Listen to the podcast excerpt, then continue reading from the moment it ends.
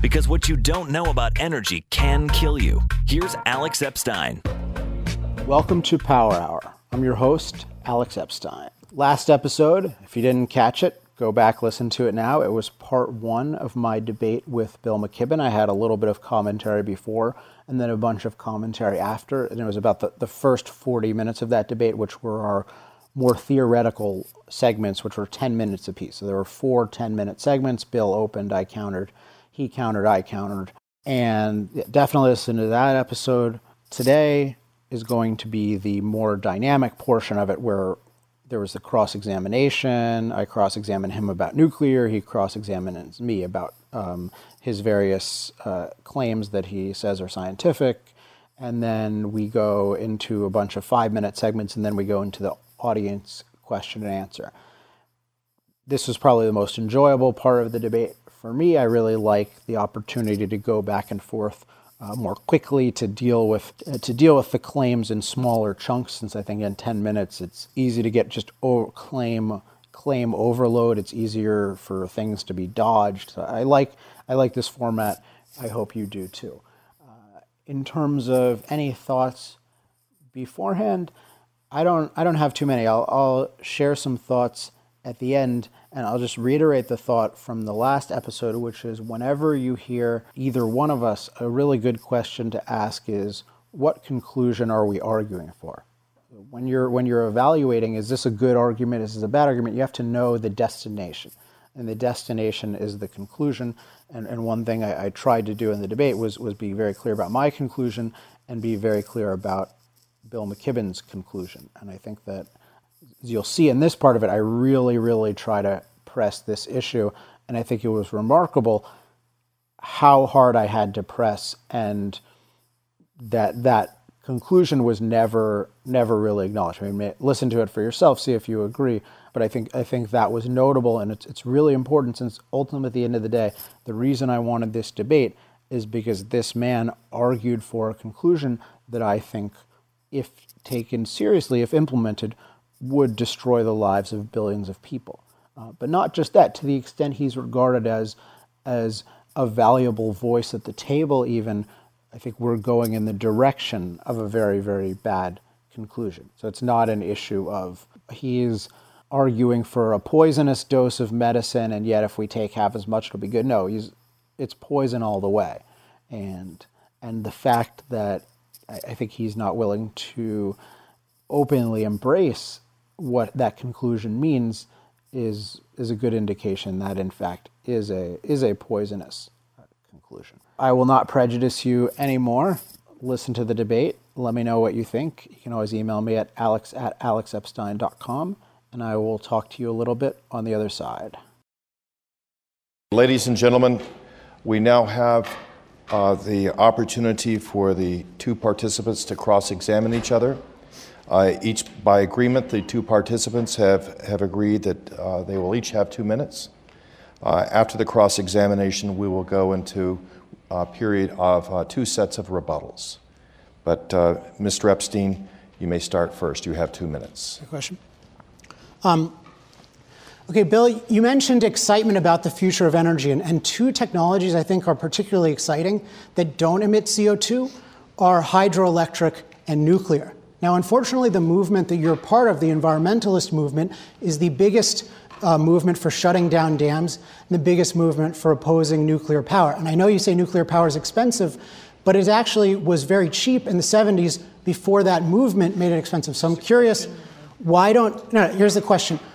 Will you come out and champion nuclear power given that it is the only, the one CO2 free source of power that can scale worldwide?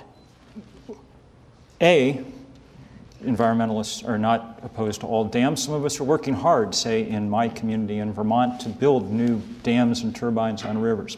Second, nuclear power, we have no idea whether or not it's uh, going to play a role until we have a serious price on energy. Once we, I mean, at the moment, remember the fact that alone among industries, the fossil fuel industry gets to put out its waste for free. That explains the tremendous market failure we see around us. My guess is that fossil fuel will play, I mean, that nuclear power will play next to no role going forward simply because it's too expensive to, uh, and, and it's not me who says this. Jeffrey Immelt, the, the chairman of GE, uh, said this summer, and this is a company with a large nuclear exposure, said it's just too expensive going forward. Wind and things are doing things much more cheaply now. So nuclear power is not where the future lies. Yeah, I completely uh, disagree with that. It's it's a non-intermittent source, so we know that it can. So the good news about intermittency is that we're learning all kinds of ways to deal with it, uh, and and this is what's exciting about as we go into these new technologies. It's exactly what engineers are doing all over the place. I can show you a list of the five new technologies dealing precisely with the intermittency of wind and sun, all the ways that we're figuring out how to integrate them into grids, how to make them work. Mr. McKibben, thank you very much. Now, Mr. McKibben, you have two minutes. Two minutes. To cross examine. Absolutely. You were saying that I'd provided no real evidence of anything. Um, um, do you have any reason to think that the uh, Arctic hasn't melted? Yeah, I have a quote about that I wanted to mention later. So, when you talk about the issue of, you often use the terminology of unprecedented. So with things like the Arctic, sometimes we only have a couple decades worth of satellite data. So there's a great quote in the 1920s talking about how they're going up to the Arctic, the Arctic is receding. So you, your, your sense is that the Arctic had melted in the yeah. 1920s. Okay. Okay. So do so you have any? Wait, wait. Can I continue answering that? Also, there's the issue of my focus here is not is there no changing in the world at all? I don't believe that the planet is somehow inherently perfect. I think actually we need to perfect the planet for human life.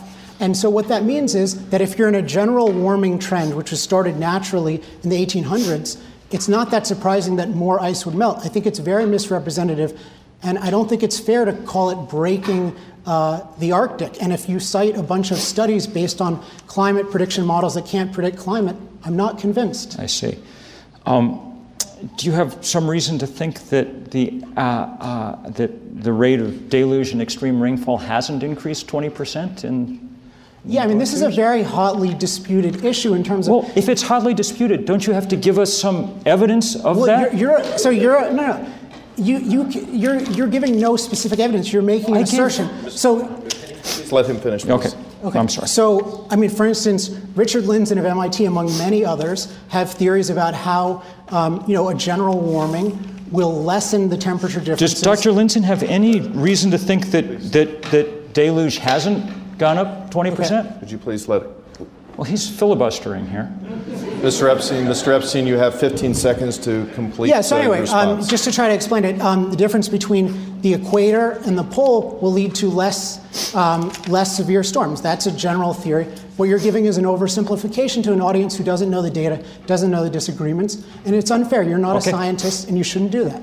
Thank you very much, gentlemen. Okay, ladies and gentlemen, we now have go into the rebuttal phase of the uh, debate. Uh, each of the uh, participants will have five minutes each on uh, two sets of rebuttals. Uh, Mr. Epstein, you please go first. All right. So let's. I want to talk about one one issue which you can look up and I think validate easily, which which shows the severity of I think what Bill is proposing. And again, I, I, can't let this go. The whole reason that I called for this debate is that Bill McKibben said that fossil fuels should be virtually illegal. And I believe that that would ruin my life, that it would ruin your life, and that it would ruin billions of lives around the world. And the only reason I believe that is because I believe in the power of energy. And from everything I know, fossil fuel energy happens to be the most important at this point in time. Now, my prediction is definitely that sometime in the future, nuclear energy, for various technical reasons, will predominate, but that's many decades away. So I might prefer nuclear. It doesn't really matter what I prefer. What matters is what people can produce now and what people need now.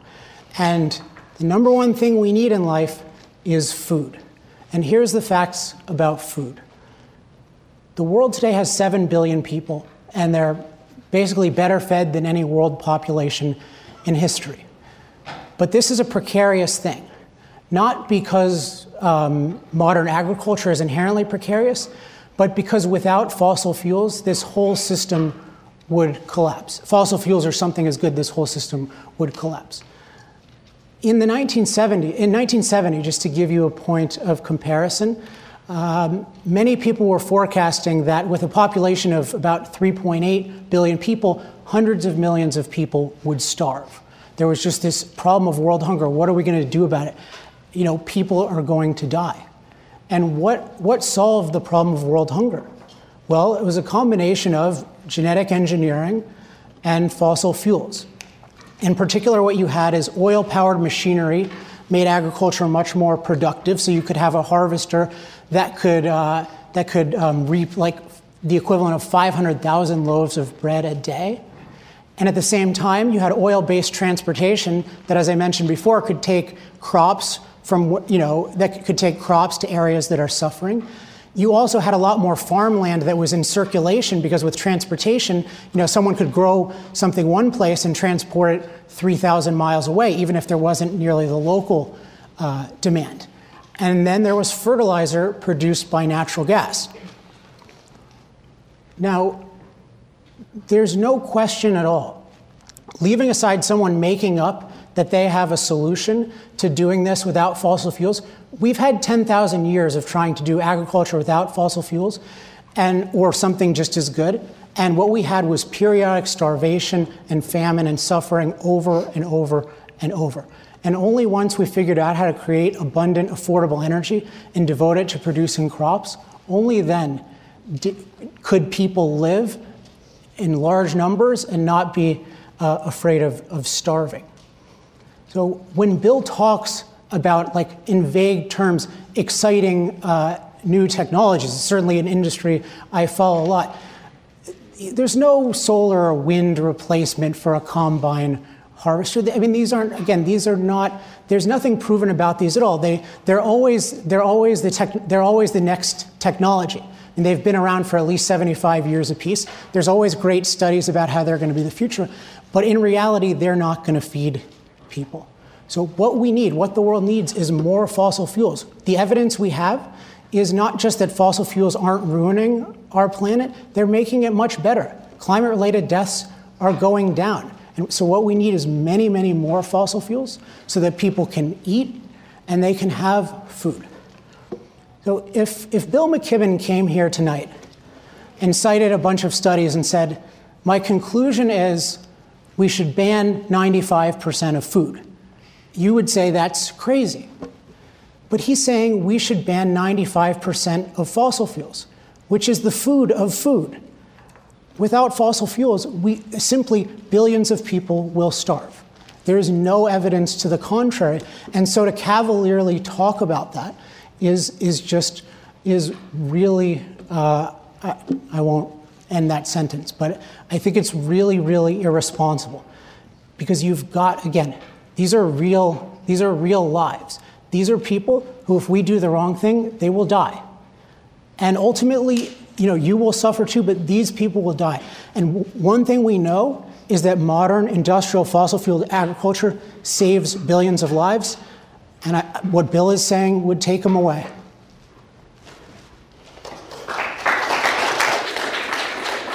All right. Let's return here to where we began with my very first point, which was that in the past, fossil fuel has been a boon, and now it represents a risk. The risks, in fact, they're more than risks, they're certainties, as outlined in one piece of evidence after another, are unrefuted. So let's think about what we're going to do going into the future. Um, I was glad that we finally got down to some brass tacks here. Alex said one thing we need in life is food, that we're better fed than any population in history uh, and that that's precarious because of the lack of fossil, because of someone might want to take away fossil fuel. In fact, as I pointed out, it's precarious because we're having very strange weather. Six of the last 11 years, without any restriction on fossil fuel, we've eaten more than we've grown on this planet. The good news is that we're figuring out other ways, as usual, to do these things. Technology marches forward, and technology is not always high tech. Often it uh, feels like low lower tech to us. People learning how to use new techniques in remarkably efficient ways. My last book, Deep Economy, or last book, Eaarth, had a, a, a long list of the really exciting research uh, showing that grain yields and other yields of crops are actually doing very well. Let me update some of that. Um, um, I'm looking here at data from uh, 2012. Uh, recent study. Um, uh, recent studies from Switzerland with 154 growing seasons worth of data on various crops grown on rain fed and irrigated land in the US and elsewhere found that organic yields were essentially equal at this point to uh, uh, yields from conventional farming. Now, it takes more people doing it. We're not going to be able to get by with 1% of Americans on the farm, which is what we have now, i.e., half as many people as we have in prison. We will not need to go back to 50% of Americans on the farm like we had a long time ago, but a few percentage more would make it a lot easier. Um, um, the, um, the questions about food have to be thought about in the context that I provided and that no one has refuted in any way. That if we keep doing what we're doing, grain yields are going to fall 20 to 40 percent in the course of the century simply because it's getting too hot. That's what the agronomists tell us. There were two other points I think of clash here. One, I was accused of misrepresenting things by talking about ocean acidification. I said that the oceans had become 30% more acid, and that's unrefuted. Um, that doesn't mean that they have turned to acid, it means that they are headed in that direction. It's not me who's saying this. Uh, the head of the National Oceanic and Atmospheric Administration said recently that ocean acidification was, in her words, global warming's evil twin, a very serious situation. She likened it to osteoporosis of the oceans because it's thinning the shells of all the creatures at the bottom of the marine food chain. Alex finally cited an actual scientist, albeit in passing without any real reference. He called on Richard Lindzen, who's always been the one scientist that uh, uh, climate deniers and skeptics have talked about. It's worth knowing that though he did good work a long time ago, a long time ago was a long time ago. The New York Times uh, recently talked about the fact that his Theories about clouds and the equator that Alex cited have been widely discredited. Today, most mainstream researchers consider Dr. Lindzen's theory discredited. He, uh, uh, he published a paper in 2009 offering more support for his case, but once again, scientists identified errors, including a failure to account for known inaccuracies in satellite measurements. Dr. Lindzen acknowledged that the 2009 paper contained some stupid mistakes. It was just embarrassing, he said in an interview. The technical details of satellite measurement are really sort of grotesque. Um, um, um, this is not cutting edge science, and it does not come close to refuting the almost endless set of citations that I've been giving you all along.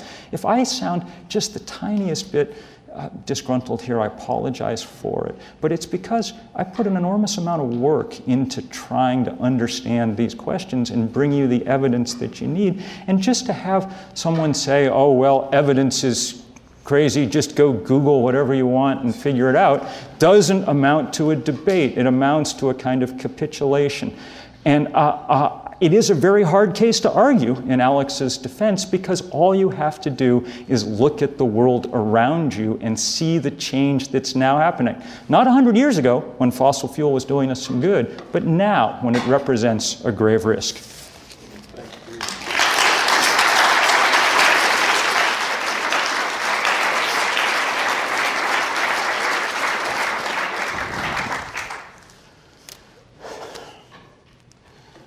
So, a little over 10 years ago, uh, I was you. I would have definitely come to this debate. I was very interested in this issue. I was certainly worried um, about this issue. I didn't know much about energy uh, back then.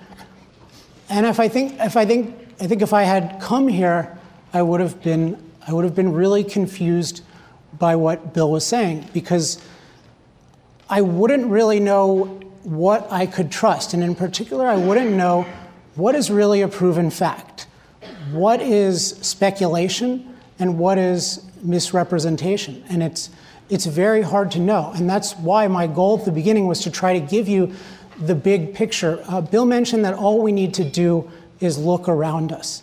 And that is exactly, exactly what we do not just need to do. What we need to do is look at the full picture, look at people in faraway parts of the world, look at the long term, look at the trends. And that's why I tried to show you a very dramatic trend that fossil fuels are making the planet a better place to live for human beings. That has gone unrefuted. The aggregate evidence is that the planet is a much better place for human beings. And it's not, and I can explain exactly why. Energy is our capacity to do work, to be productive. The more energy we can use, the, the, farther away we get from manual labor, the more productive we can be, the more wealth we can create, the more we can adapt to the world around us. The reason why the climate is safer, besides the fact that it's not nearly as scary uh, as Bill says, besides the fact that the proven science shows a very mild warming, and it doesn't make sense to attribute every out of context problem you can find to 0.5 degrees Celsius warming in seven years. The basic fact is that technology powered by fossil fuels has made life so much better for so many people. The point that I've made, my, my own frustration, is that I've made the point repeatedly that the reason I'm here is because Bill says that our leading source of energy should be practically illegal. Now, if Bill was a farm entrepreneur who said that he could defy all of history and revolutionize agriculture without fossil fuels, I'd say, fantastic, go for it. Like, I, I approve of it. I love new ideas. If Bill said, I have a way of overcoming the fact that it's super, super hard to get energy from the sun and the wind as a standalone source, which it's never really been done on a large scale. It's super, super hard because the sun and the wind are very inconsistent and they're very diluted. But I've found a way to concentrate all that energy cheaply without tons of money on infrastructure, and I found a way to store it really cheaply, which didn't previously exist. If Bill came with that and he could prove it, I would not be debating Bill. I would be writing a story about him as a hero. Because heroes are people who actually create things for real people in the world. Um, but it is not at all heroic, it's not at all idealistic to take the energy that people need, to take the best, most affordable, most abundant source of energy we have, and to call the people who produce it uh, what Bill called public enemy number one. And again, to effectively make it illegal. If fossil fuels are effectively illegal, practical energy is practically illegal. That's what all the evidence says. Anyone can make up stuff about the future. Um, most new ideas that people have about the future are wrong. So the way that you the way that you can prove things is either you can show a very clear trend in the past, or you can make a model that actually works. But what Bill is saying goes against all the trends in the past, which is that fossil fuels are absolutely necessary to make our lives better. And he says 100 years ago, that Chinese person who just got their first light bulb, their first refrigerator, that's not 100 years ago, that's today. And with Bill's policy, they would be out uh, doing manual labor right now, you know, if we had, if we had followed that, that kind of policy. So, what I want you to just think is that there are two risks here the risks that come with continuing to use fossil fuels, and there, there's risks with everything, and then the risks of not using fossil fuels, the risks of doing what Bill says, what he still won't own up to, but which he needs to own up to, which is making fossil fuels essentially illegal. And we know that the world we have has been made possible by abundant, affordable energy. We know that we're safer than ever from the climate. We know that all of this will disappear without um, abundant, affordable energy, and we know that doing what Bill does, everything we know says that will be no more affordable abundant energy, which again, I'm sorry to say, is suicide, even if you call it science.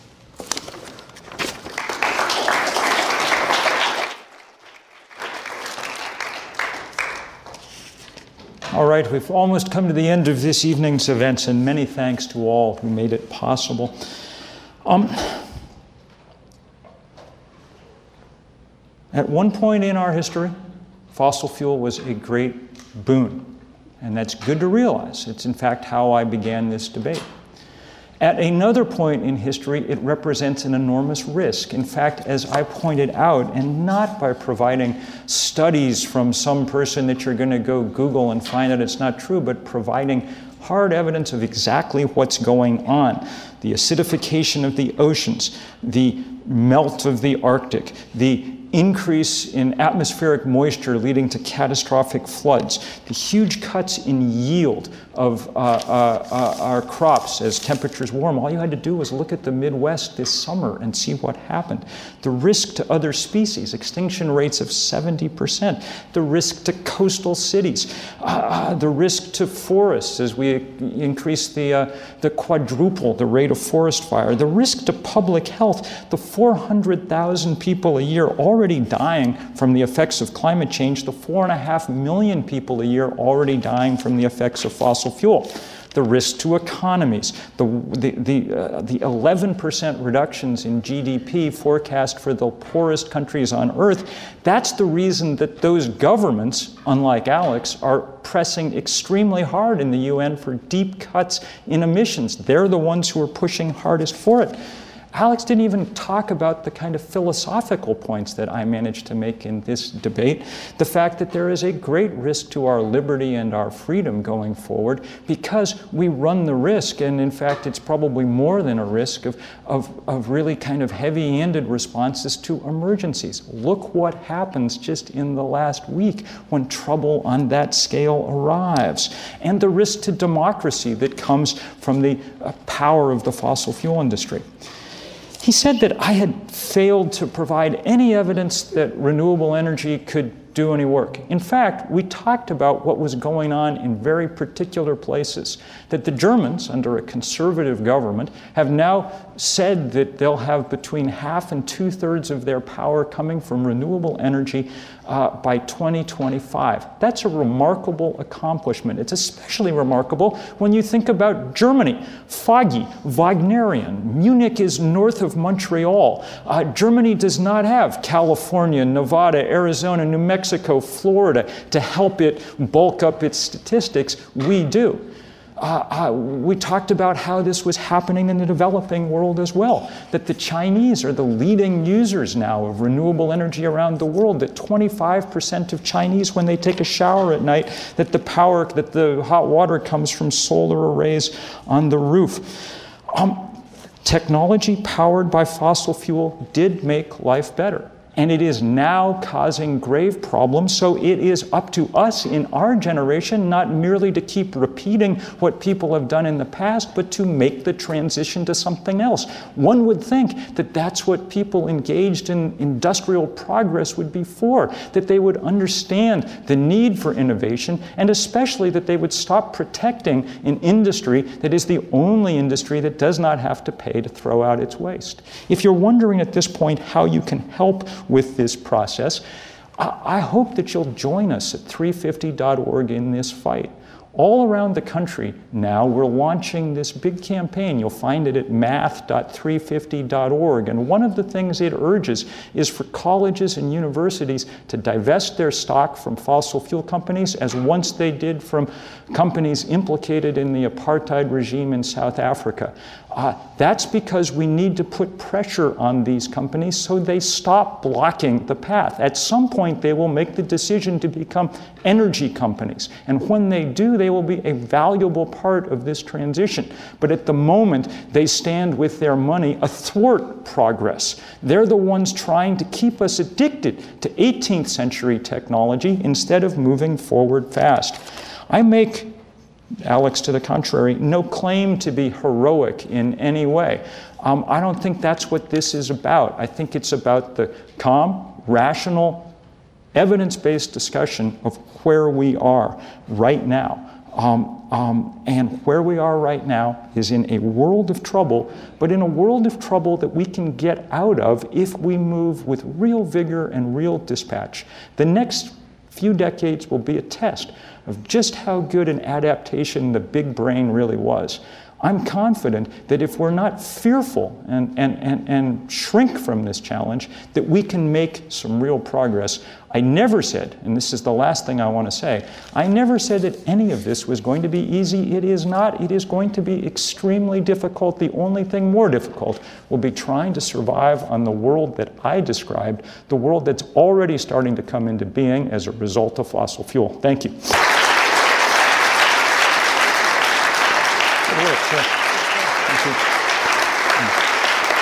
Thank you very much. We'd now like to take questions. Uh, there's a microphone here in this aisle. If you will please come up to the microphone. You want us to stand up here? Uh, yes, please stand up here at the podium and uh, respond to the questions.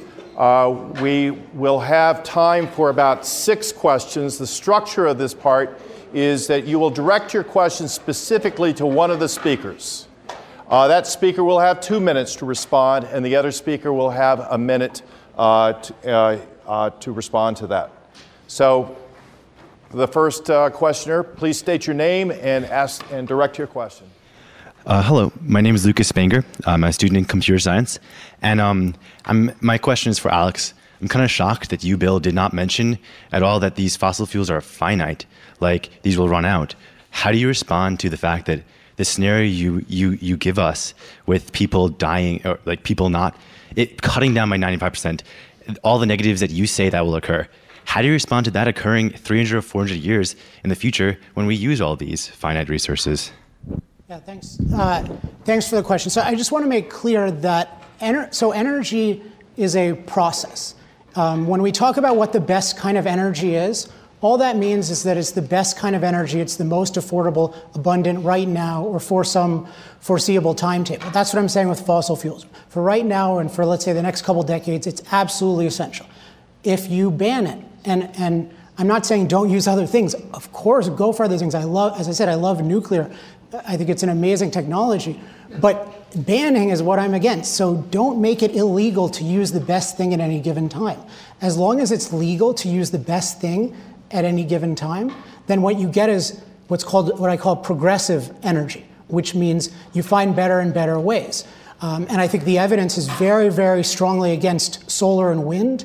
Uh, I think the only reason those, I have nothing against them personally. I would love, and they're good for things like heating hot water, or solar is anyway. But um, I think the, in general, the trend is that the best sources of energy are ones that are really, really condensed. And nuclear power has a million times the energy density of uh, coal. So, what's really striking is that the environmentalist movement refuses to come out vigorously in favor. I don't mean, I don't mean, I don't mean mildly or, oh, I don't know. I mean, this is the only technology in the world that can scale on a world level. And so, if you think this is the crisis of a lifetime, Bill, I think right now you should come out and tell the world, I support scalable nuclear energy, and i am happy to show you the evidence from the 70s if you haven't studied that. And I think if, then you'll learn, then you should really support it. And if you don't, and if you keep letting environmentalists shut down hydroelectric dams, then you don't, then it's not really about CO2. It seems like you're against all the practical sources of energy. I don't know quite how that responds to that question, but I will, I'll try. Um, um, we're not actually going to run out of fossil fuel in time. Um, we're finding too much as we go around, and enough to destroy the atmosphere or the climate before we run out. Uh, if we did run out, we actually we would have long since have moved on to other things, and necessity would have been the mother of invention. We're not going to get that easy out this time. We're going to have to decide to do this before things happen. Uh, we're not going to do nuclear power on a large scale simply for no other reason then it's incredibly expensive. It comes obviously with all kinds of other problems too. But the simple disqualifying one, as the head of GE, not me, said this summer, is that it is too expensive when you compete with things like wind. With regulations created by the environmentalist movement. Uh, next question.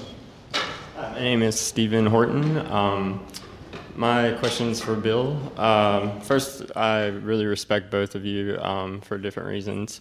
And um, one thing I do not respect is a lack of integrity.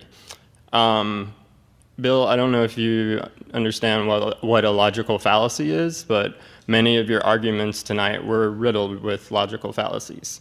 and um, most most of them were akin to if global warming or since global warming is happening. Uh, the number of pirates is decreasing, or since global warming is happening, the number of strippers is going up. Um, I, I know, I know, but but you did you did make the argument that since global warming is happening, the uh, grain production is decreasing, and I, I, I actually from, I actually work in sustainable agriculture, so I know a little about that. Yeah, I quoted from agronomists explaining that as the temperature rises, we're taking plants, which after all evolved in the Holocene like us, out of the range at which they really thrive and we're making it too hot for things to grow at their best. That's why we now think that each in degree increase in global average temperature from this point on should cut grain yields about 10%. That's Battisti and Naylor in Science, uh, 2009.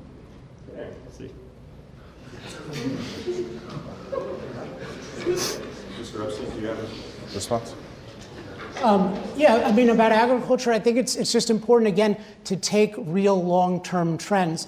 Um, throughout the 60s, 70s, 80s, 90s, as modern agriculture was revolutionizing the world, people repeatedly did studies saying, quote unquote, studies saying, this isn't going to work. And I'm really glad we didn't listen to them. But more, the real point is don't take away our freedom. Don't take away our freedom to use the best sources of energy in the name of climate prediction models that don't predict climate or out of context studies. Next questioner, please. Hi, my name is Jesse Waxman. I'm an environmental science and policy major. Um, my question is for you, Alex. Um, so, basically, what we've been talking about tonight is a lot of the ethics of fossil fuel use in the grand scale, so global warming, climate change. Um, which is great and is definitely an issue that needs to be addressed. Um, but one of the problems with addressing, looking at this from a climate change perspective, is that finding the specifics, um, case examples can sometimes be difficult. So, what I want to ask is something a little more local um, about the ethics of fossil fuel use. Um, when you have when you're burning fossil fuels, you're releasing VOCs and other toxins into the atmosphere, um, which affects local communities, it affects public health, it affects the economy, um, and fossil fuel use really can't be decoupled from fossil fuel production.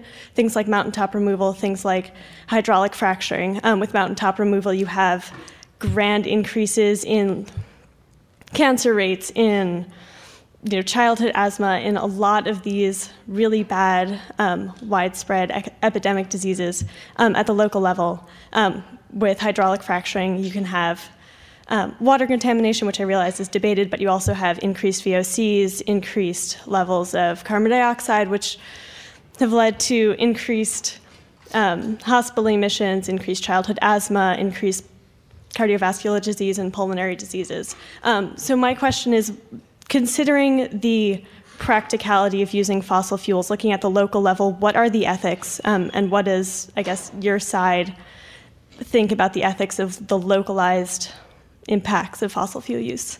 Yeah, it's, it's, uh, it's a really important issue of, you know, you're, you're trying to get a benefit from a source of energy, and of course you don't want to do it in a way that violates someone else's rights. So the question is, how do you know when someone's rights are being violated? And part of it is certainly that you have to be really, really objective about the science. So um, looking into many of the studies you mentioned, I, I, think some of them have some validity. I think a lot of them uh, do not. For instance, the whole outcry over hydraulic fracturing as a technology contaminating groundwater, uh, I think, is, is completely, uh, completely wrong.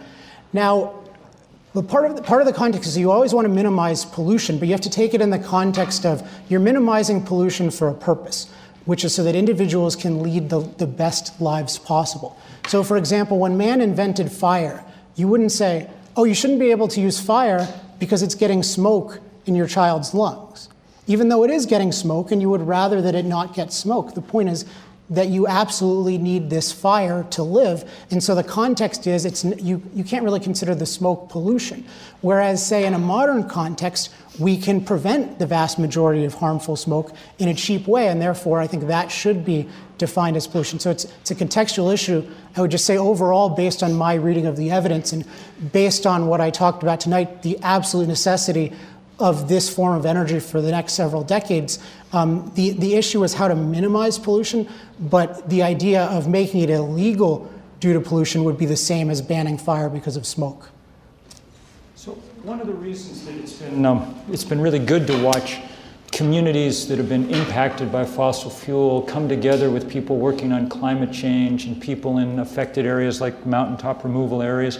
It's been good to see that kind of coalition of interest building, and it's because people realize that fossil fuel actually is dirty all along the chain. There's nothing made up about the percentage of kids who come down with asthma when they live near a coal fired power plant, for instance as we move forward, one of the virtues of these new technologies that we did not get to talk about much tonight because we were focused on climate change, one of the virtues is that they're cleaner in lots of other ways too.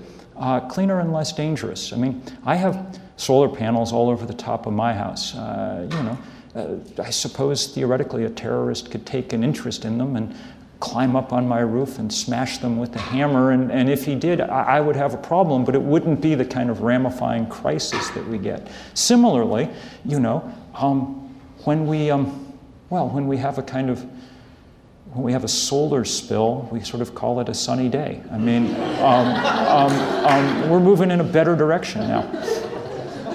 Okay, next question, please. My name is Rika, and I wanted to thank you guys for coming out to do this debate tonight. And my question is for Alex. Um, you mentioned that uh, the energy with fossil fuels is a lot more affordable today than renewable energy, and like obviously that's true. We can see that, but the the infrastructure and like the development of the technology for the fossil fuels was put in place a long time ago. So that's why it's cheaper today. Is there any evidence that like if it was produced today, or if uh, renewable energy was um, developed already, that it'd still be more expensive than fossil fuels? Uh, yeah, so renewable is kind of a dicey classification because it, it blends together hydroelectric, which is an extremely, extremely practical form of energy and valuable form of energy that, as I mentioned, the environmentalist movement has repeatedly, repeatedly attacked, even though it generates no CO2. So if you go to Sierra Club website, their list of victories includes a list of dams that they shut down. The real issue here, and the thing that Bill is advocating strongly, is, uh, is solar and wind. And the, the, basic issues with those don't have to deal um, with the nature of, uh, like some artificial advantage fossil fuels have. The reason is that they're, they're fundamentally intermittent, which means they don't come in in a reliable way. So either you need a backup or a storage system. And the way it works in basically every case is you have a backup. And the backup is almost always fossil fuels. So if we take Texas, for example, um, they have wind turbines with a very high rating, but they only count on them in, I think, for something like 9% of their electric, 9% of their capacity, I should say. And the rest of the time, what happens is they're backed up by natural gas. I don't know the situation exactly in Vermont, but this is, this is almost always uh, the situation. So what happens is when the wind is blowing, you can say, oh, we did, you know, you know, we're being green, we got some energy from it. And what happens is then the get, when you get some wind, the gas cycles down. And then when you don't get wind, the gas cycles up. Well, if you cycle the gas in your car down and up and down and up, we call that stop and go traffic. And you get more or less fuel efficient in stop and go traffic? You get you get less you get less fuel efficient and this is what happens with these things so usually they don't even save co2 emissions which i don't think should be a priority anyway but it's the fundamental problem is intermittency and this has been a problem that people have tried to solve for 100 years um, but there's, there's no real evidence that it's solved in the way that you can have standalone affordable plants. Whereas there is evidence from before, I think, very, very misguided regulations were placed on nuclear by the environmentalist movement that there's proof of this, there's evidence of this, they produce cheap energy. And so if you care about CO2, your first priority is is stop attacking nuclear, not you, but uh, get people to stop attacking nuclear, stop attacking hydro, and become champions of them like Thank I am. Thank you. Thank you. Um, the reason, the reason, and the only reason that uh, fossil fuel is cheaper is because as I said earlier, it's the only industry in the world that doesn't have to pay to put out its waste. It gets to pour, that's why economists have routinely described climate change as the greatest market failure of all time. There's really no reason not to internalize that externality in the price of fossil fuel. Uh, at which point it would become far, far easier to move in these other directions. The good news is, and here Um, you know, we have plenty of evidence now uh, that, uh, uh, uh, in fact, we're learning how to cope and easily with some of these intermittency problems for things like wind.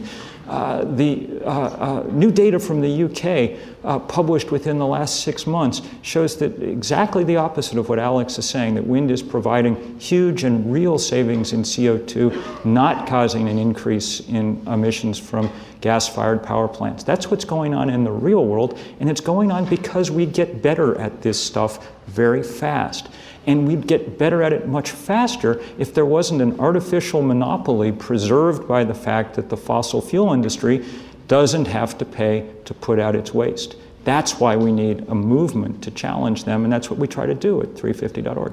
Thank you.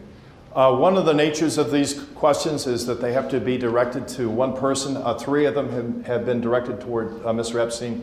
Is there a questioner that has uh, a question uh, for Mr. McKibben? Could you please go ahead next? Uh, my name is David Lewis. Uh, I have a. My question is, um, so you, have gone to great lengths to to try to convince me that uh, wind and solar are are the future. Mm. Um, you know, oil industries represent the oil industry represents uh, you know the great market failure. Uh, my question is that. Um, for example, uh, wind, the, uh, windmills, wind technology is not a new technology, it's, it's old.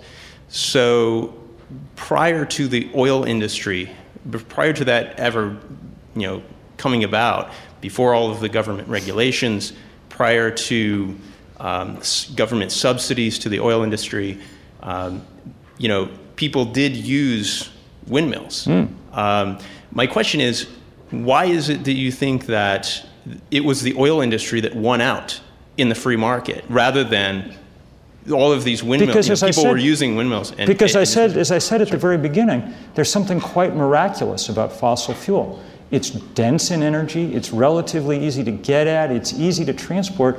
It's pretty much magic stuff. It's just too bad that it's wrecking the planet. And so what we've now, the reason we're seeing windmills and things resurge now is precisely because we understand that the cost of not doing it is so enormous that we better go in that direction. That's you know, what it means when Lord Stern in the UK says that we face a 20% decline in world GDP if we let the planet warm up. That's what's concentrated people's minds.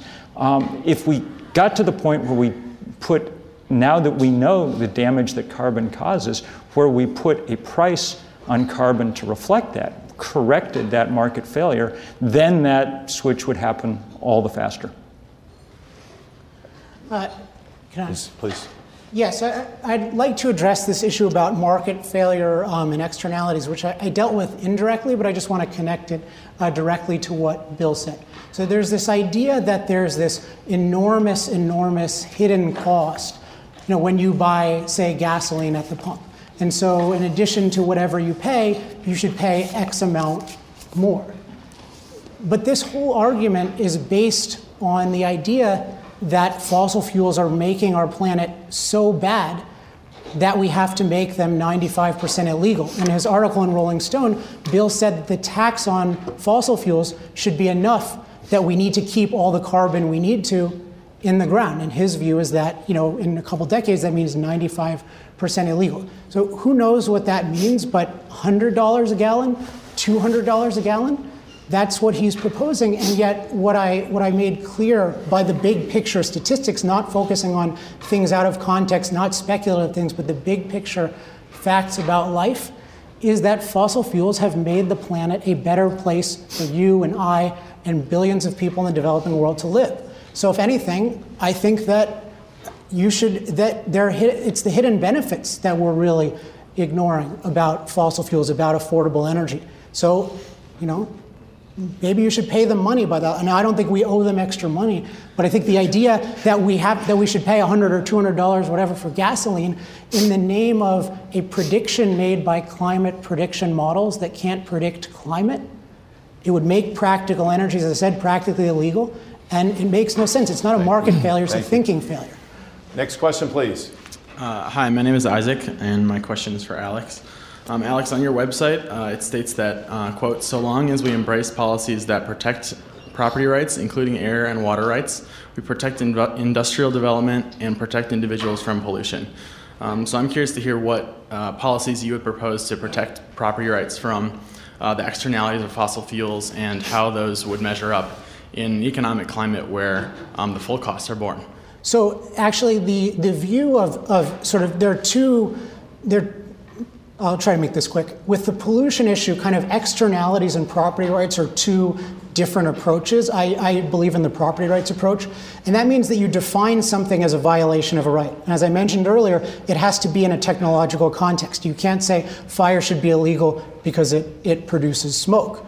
Um, so that's it's it's an issue of how do you define the rights? And there's a really really rich tradition that started in the 19th century of people coming up with all sorts of common law to say okay you know if you moved if you were here first someone can't move in and say oh i have a right to be free from your smoke. But if you were there first someone can't just move in. And a lot of it is resolved through um, torts and the common law and things like that. So that's that's my basic belief. And then if you do that, what you have is the best of all worlds because individuals um, are prevented as much as possible from contaminating one another, and they make these enormous, enormous uh, amounts of progress. And in a place like China or India, there's a lot of progress to be made in that field. What I don't agree with, though, is that the evidence, I don't agree that the evidence shows that CO2 falls in this category. Because again, it's, it's, life is getting better as we emit more CO2. That is just, and in the aggregate, that is a, that is a fact. Now, I'm not theor- I have no sort of ideological opposition to that ever being true. If it turned out to be true, then we would have to take different measures. But as I said, that would mean liberating nuclear and hydro as soon as possible, liberate solar and wind, and see what happens, but make sure to liberate nuclear and hydro. So the interesting way to think about that question, you know, is say you live in a country like the Maldives, um, which has a 5,000 year old human population. Uh, but its odds of becoming a 5,100 year old culture are pretty slim because the highest point in the archipelago is about a meter and a half above sea level. And scientists are entirely clear that carbon in the atmosphere is raising the uh, level of the oceans, raising it fast. Um, uh, people in the Maldives have obviously done nothing to cause this problem. Their use of fuel is minuscule. And yet, their property, literally, their property is being taken away from them by people who are using immense amounts of fossil fuel. It strikes me that, as I said in my speech, that for a libertarian, that strikes a very um, difficult question to answer. Um, um, how it is that we're allowed, uh, uh, because we like to drive around in SUVs, to take uh, uh, uh, their property. The good news is that there's, we don't need to kind of answer it at that level, and we don't need to answer it at a level of $100 a gallon gasoline. What we need to do is go get electric vehicles if we have to use cars tall and power them from the solar panels on our roof, at which case, not a problem. And you can go down to the GM, Ford, Toyota lot in uh, Durham today and get just that car, and it'll work fine. Did you, is this on? You, did you want us to answer questions or just ask them? Because I can, I can answer the question just, of the no, libertarian, no, libertarian ask, position. I think. You can ask questions. Okay. Um, you, can, so, you can answer them afterwards. Okay, okay. Because I have an answer to the libertarian question. But um, it, it, seems like this debate of wind and solar versus fossil fuels is, has been prominent for a long time. And as a free society, our society has chosen fossil fuels for the most part. And in places where they're prohibited, such as like when hurricanes come, like in New York or, or New Jersey, it's chaos without them.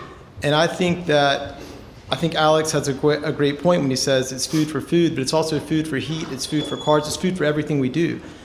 So, and when we don't have those things, it is chaos. So, what would you propose to, to take away first? Like, what would you make illegal first? Like, if you think the government should be more involved, I did not say that. I said the one thing, really the most important thing that the government could do is correct this powerful market failure. If you put up, if you're a solar installer and you're putting up solar panels, you have to clean up on the job site and you have to pay to put away the trash that you've created, okay? But if you're a fossil fuel company, you don't. You get to pour the carbon into the atmosphere for free.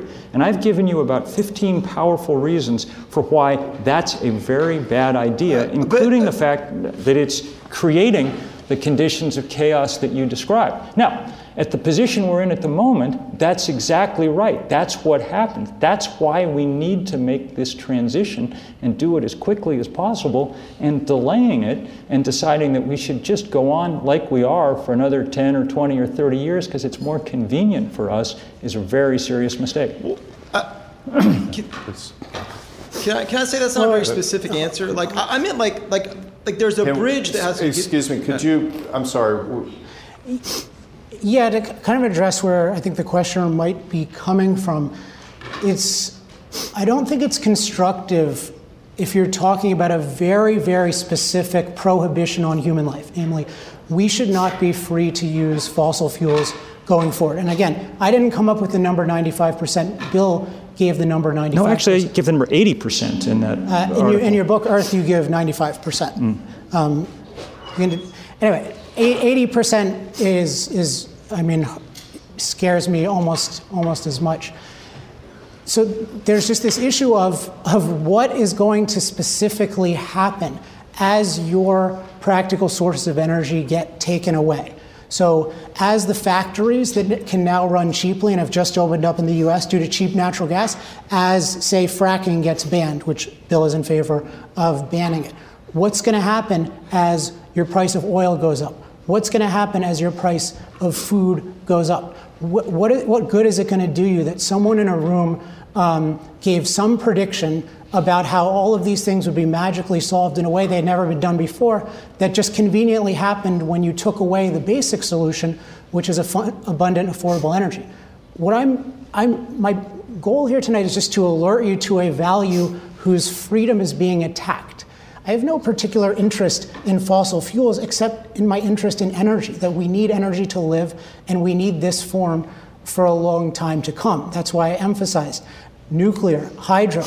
Um, what I just want to keep saying is that 80, 95%, Bill is not taking seriously the implications of what he's saying, and he's not taking seriously, he, he's not really being upfront with how much this would ruin your life, what it would mean concretely. Um, and it would ruin your life, but much more quickly, it's going to ruin the people uh, on the margin. And as for the Maldives, uh, I don't think the evidence is what Bill says it is, but in any case, they need to industrialize too. They will have a very difficult time industrializing when they're underwater. One of the Not- not one in- of the problems The, with the, Ne- the, Nether, the Netherlands is So underwater. thank The Netherlands much. is underwater, by the way. I would like to thank both of you for being so provocative and bringing such a wonderful spirit of debate and conversation to our university. And thank all of you for coming. Thanks for doing this. All right, so that is the end of the McKibben versus Epstein debate. Uh, maybe there will be another one at some point in the future. I have no idea. I, definitely, you're going to hear another debate with me and someone else next week. Uh, I definitely hope to do more of these every time I learn more about the content. I learn more about debating, how to make it as constructive as possible for the audience. So, if you know of any debate opportunities, if you want to have me debate someone, alex at alexepstein.com, definitely give me a shot. I want to make a comment about debating methodology. And one of the things that I dislike about debating, which is that it seems that there's a certain amount of rhetorical power in just completely pretending that the other person hasn't said what they've said. And I have to admit, it, it was it was frustrating to a certain extent being on the stage and, and really trying to emphasize, for example, this issue of climate danger has gone down. I showed the graph. Uh, I made that made it clear multiple times. I referenced it multiple times. And on no occasion did Bill McKibben acknowledge that. In fact, this isn't in this last segment, but in the opening segment, he he distorted it. I don't know deliberately, but he should have been listening more carefully if he didn't. He he I had said climate danger went down, climate really went down, and he said, "Oh, I already said that that life expectancy went up under fossil fuels, which he then said is the fuel of the past, even though it's at record usages now. But in any case, that's the kind of thing where it's as a listener, we want to try to follow. Okay, what are what are the big points? What, as I said before, what is the conclusion? Then what are the big arguments? And then how does the other person respond to the the other's big arguments? And my my two big arguments were, uh, I guess my my three big arguments were one that uh, you know that fossil fuels have been tremendously, and not have been, just have been, but are to this day tremendously beneficial to human life. Two, that that extends to the climate. That climate safety has gone way, way up thanks to cheap, plentiful, reliable uh, energy. And then the third is that, that McKibben advocates a goal of destroying these fossil fuels that would be suicidal. And for my first one, his response was for the point that it, of its benefit to human life, he tried to portray this as a thing of the past, even though there was no evidence given uh, that this that this beneficial or beneficent effect could be replaced anytime soon. Um, with the second one, he just never acknowledged it, and for the third one, the extent of his acknowledging it was at one point when I mentioned 95% illegal for I don't know how many the, the must have been at least the eighth time, he looked up and said, I think I said it was 80%. And in that, I had referenced already his book. So there, there's this issue of not even listening. It's either it's some combination of not listening or not acknowledging. Now, for the purpose of analyzing a debate, the important part is that it was not acknowledged.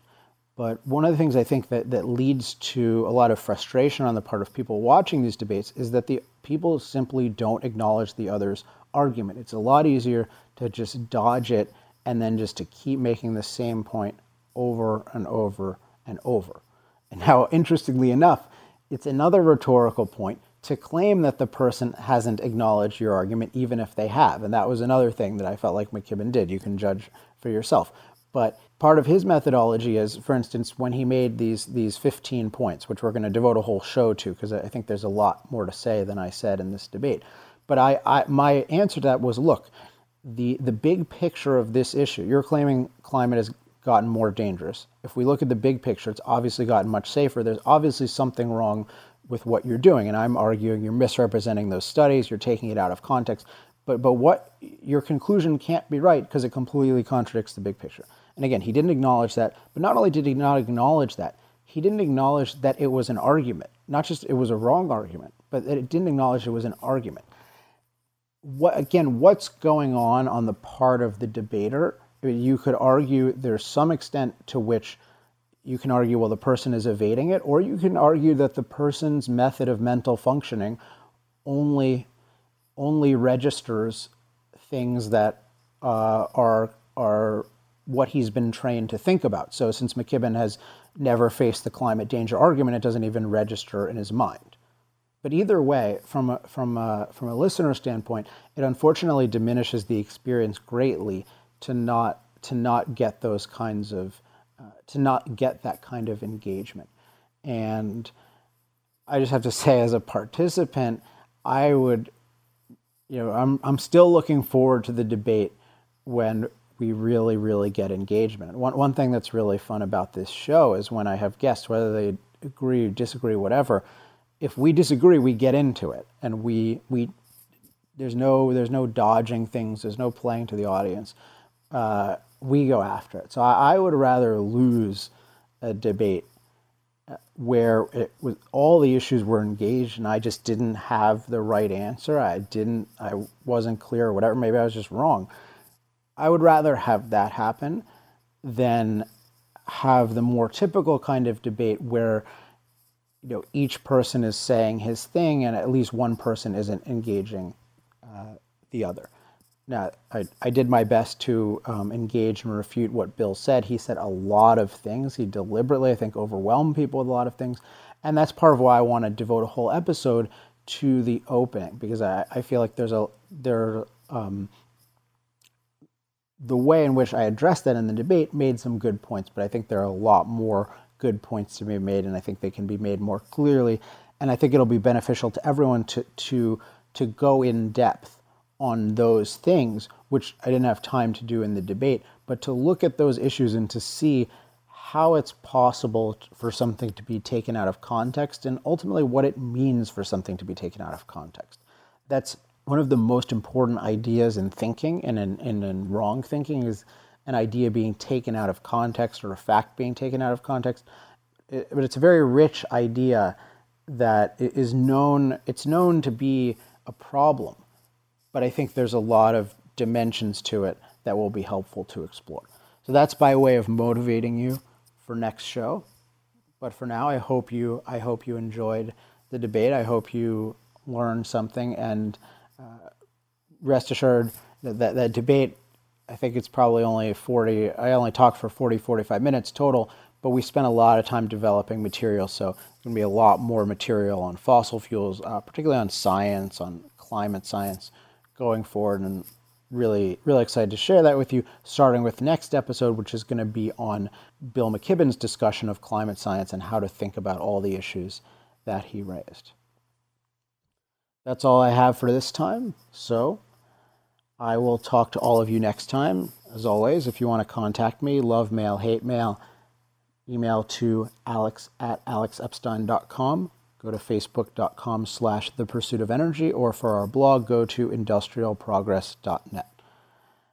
Until next week, I'm Alex Epstein. This has been Power Hour. Power Hour. Life, liberty, and the pursuit of energy. Power Hour.